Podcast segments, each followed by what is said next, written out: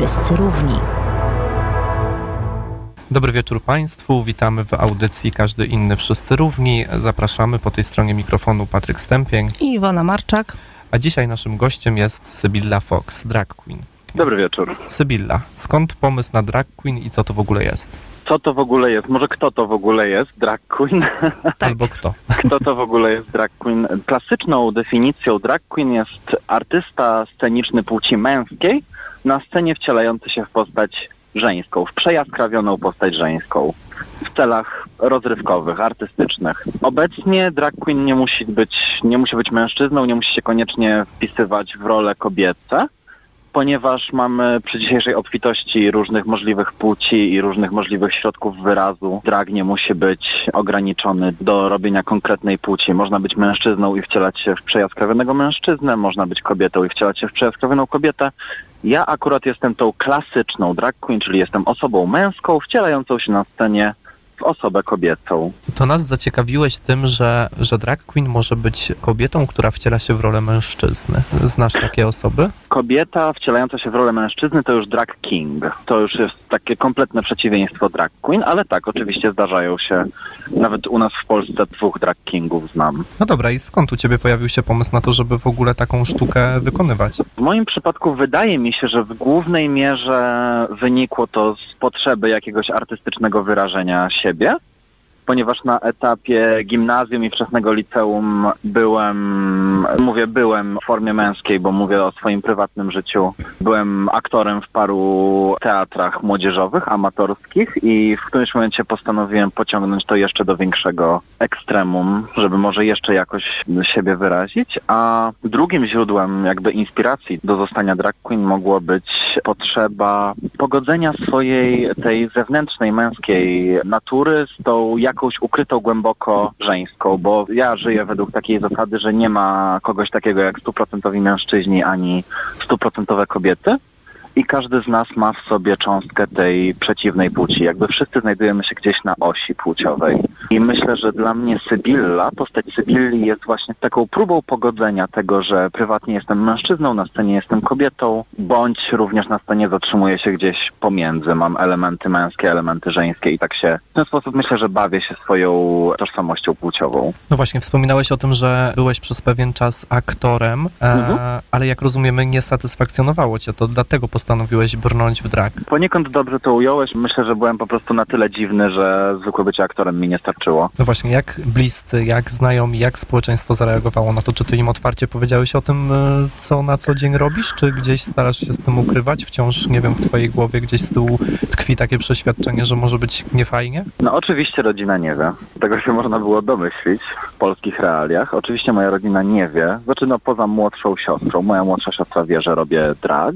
A wśród przyjaciół nie ukrywam tego. Większość moich przyjaciół, która się o tym dowiedziała, bywała na moich występach, wspierała mnie, pomagała w stylizacjach, w czesaniu peruk, w wymyślaniu makijaży, także na zasadzie rówieśników, czy trochę starszych, trochę młodszych znajomych absolutnie nie było żadnego problemu z tym. Może były E, Wydaje mi się, bo tak sobie teraz skojarzyłem, że w momencie, kiedy oznajmiłem e, mojemu chłopakowi, że chcę zostać drag queen, to przez chwilę był u niego widoczny taki szok, bo widać było, że, że przez chwilę się przestraszył, że dojdę do wniosku, że jestem kobietą i to go, myślę, że obawiał się, że trochę go to przerośnie. Ale kwestia paru rozmów, kwestia trochę doedukowania na temat tego, kim jest drag queen, uspokoiła go i też potem okazał się chyba największym wsparciem w mojej drodze scenicznej. I oczywiście wspiera do dziś, nad- nadal jesteśmy razem, nadal dowozi Sybillę na wszelkie mm, występy, na wszelkie żywe biblioteki, na wszelkie wywiady i niewywiady. Czyli udało się obalić to jego stereotypowe myślenie. A powiedz mi, czy ty masz jakieś sposoby na obalanie stereotypów typu facet przebrany za babę, albo właśnie gościu, który czuje się kobietą i chce być kobietą, a często tak nie jest. Chyba moim głównym sposobem jest obrócenie czego tylko się da w żart. Staram się jak najmniej dragu brać na poważnie. Myślę, że to jest wszystko tak, tak niepoważne i tak żartobliwe, że ja na przykład zawsze na scenie, zazwyczaj staram się o tym pamiętać, wspominam o tym, że nazywam się Sybilla Fox, jestem chłopem przebranym za babę. E, więc jakby już ten żart już, e, już wybija trochę z sytuacji jakąkolwiek powagę i jakąkolwiek, jaki, jakąkolwiek spinę, jakikolwiek stres. Wchodzę od razu z żartem na scenę, od razu wszyscy wiedzą, że przyszedłem tutaj nie, żeby mm, dyskutować na poważne tematy tam tożsamości płciowej, tylko żeby sobie popajacować i dać trochę rozrywki widowni. Właśnie, opowiedz nam o tym, jak takie występy wyglądają, czym one się w ogóle charakteryzują, co tam się na tej scenie dzieje. Najczęstszą formą występu drag queen jest tak zwany lip sync, czyli na polskie to śpiewanie z playbacku, więc wychodzę sobie na scenę, wyglądam bardzo pięknie, ruszam ustami odpowiednio do piosenki, która akurat leci i kicam sobie w szpilkach i sukience po scenie. Zazwyczaj, oczywiście inne drag queens na przykład mogą nie wykonywać lip syncu, a zajmują się stand-upem. Właśnie, tu nam Eee. wspomniałeś, że na scenie wyglądasz bardzo, bardzo pięknie. Powiedz mi, Oczywiście. skąd pomysły na charakteryzację, bo przecież mężczyźni, którzy odgrywają role kobiece na scenie, skądś te pomysły biorą? Czy ty, nie wiem, szperasz w sieci, same ci do głowy przychodzą, jak to wygląda? Bo nie zawsze jesteś tą samą osobą, jak rozumiem. Nie, nie, staram się, staram się zawsze coś zmienić. Jeszcze mi się nie zdarzyło powtórzyć jakiegoś outfitu na scenie. Staram się zawsze chociaż jakiś element zmienić, chociaż inaczej się umalować, nawet jeśli założę drugi raz tą samą sukienkę, czy drugi raz tą samą perukę. A główną inspiracją dla mnie jest to, że Sybilla jako, jako kobieta, jakby budując jej postać, stworzyłem ją jako wiedźmę, jako wróżbitkę, jako astrolożkę, jako osobę zainteresowaną i działającą w ezoteryce, więc bardzo dużą inspiracją dla mnie jest ogólny temat ezoteryki czy temat magii. Jedną z takich najbardziej dobitnych inspiracji była sytuacja, kiedy prowadziłem imprezę w knajpie w Krakowie nazywającej się Cyrki i wtedy już tak dosłownie tworzyłem Sybillę jako klauna z wielkim kolorowym makijażem, dużym uśmiechem, jak taką piękną kolorową kryzą. Nie mam czegoś takiego, że przeglądam internet i szukam inspiracji. Zazwyczaj na przykład inspiracja pojawia się na dzień przed występem, czy na 10 godzin przed występem, gdzie do ostatniej chwili nie jestem pewien, co mam w ogóle zrobić,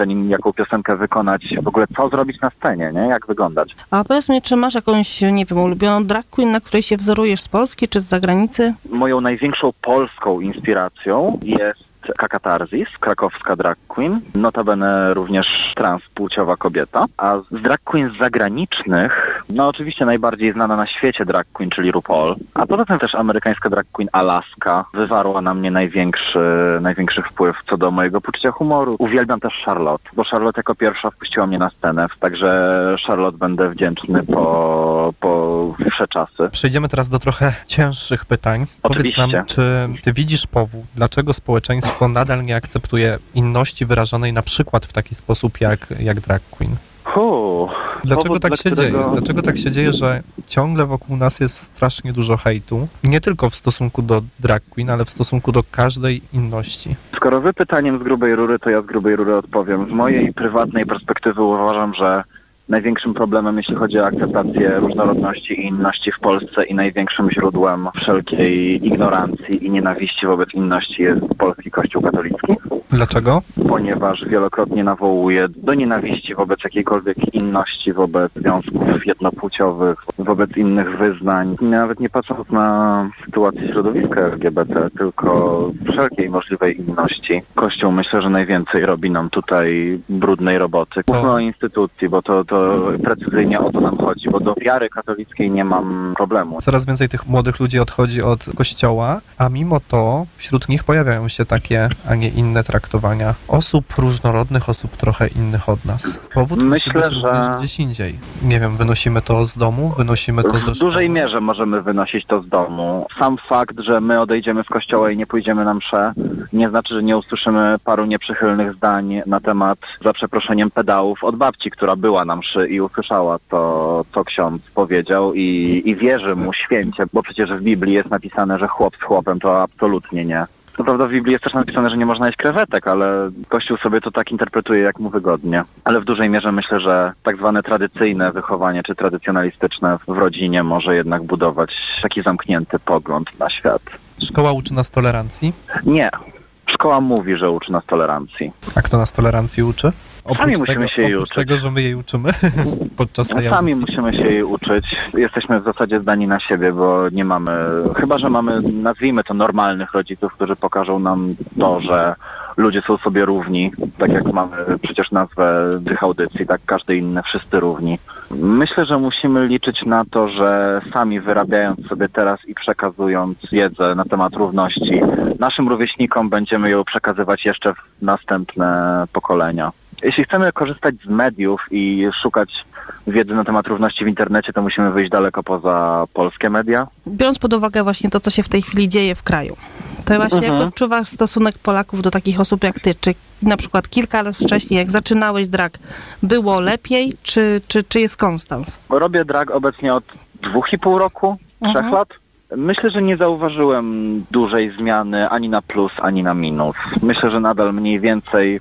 Oczywiście budujemy jakąś tam świadomość i staramy się wychodzić coraz bardziej w publikę, bo tylko tak tego dokonamy. Staramy się w coraz większej ilości mediów przebywać, a nie tylko gnieździć się w klubach gejowskich w większych miastach. Ale myślę, myślę, myślę, że w Polsce nie, nie tak szybko się coś ruszy. Myślę, że jeśli chcemy mówić o zrozumieniu drag queens, to musimy liczyć dziesiątki lat, a nie lata.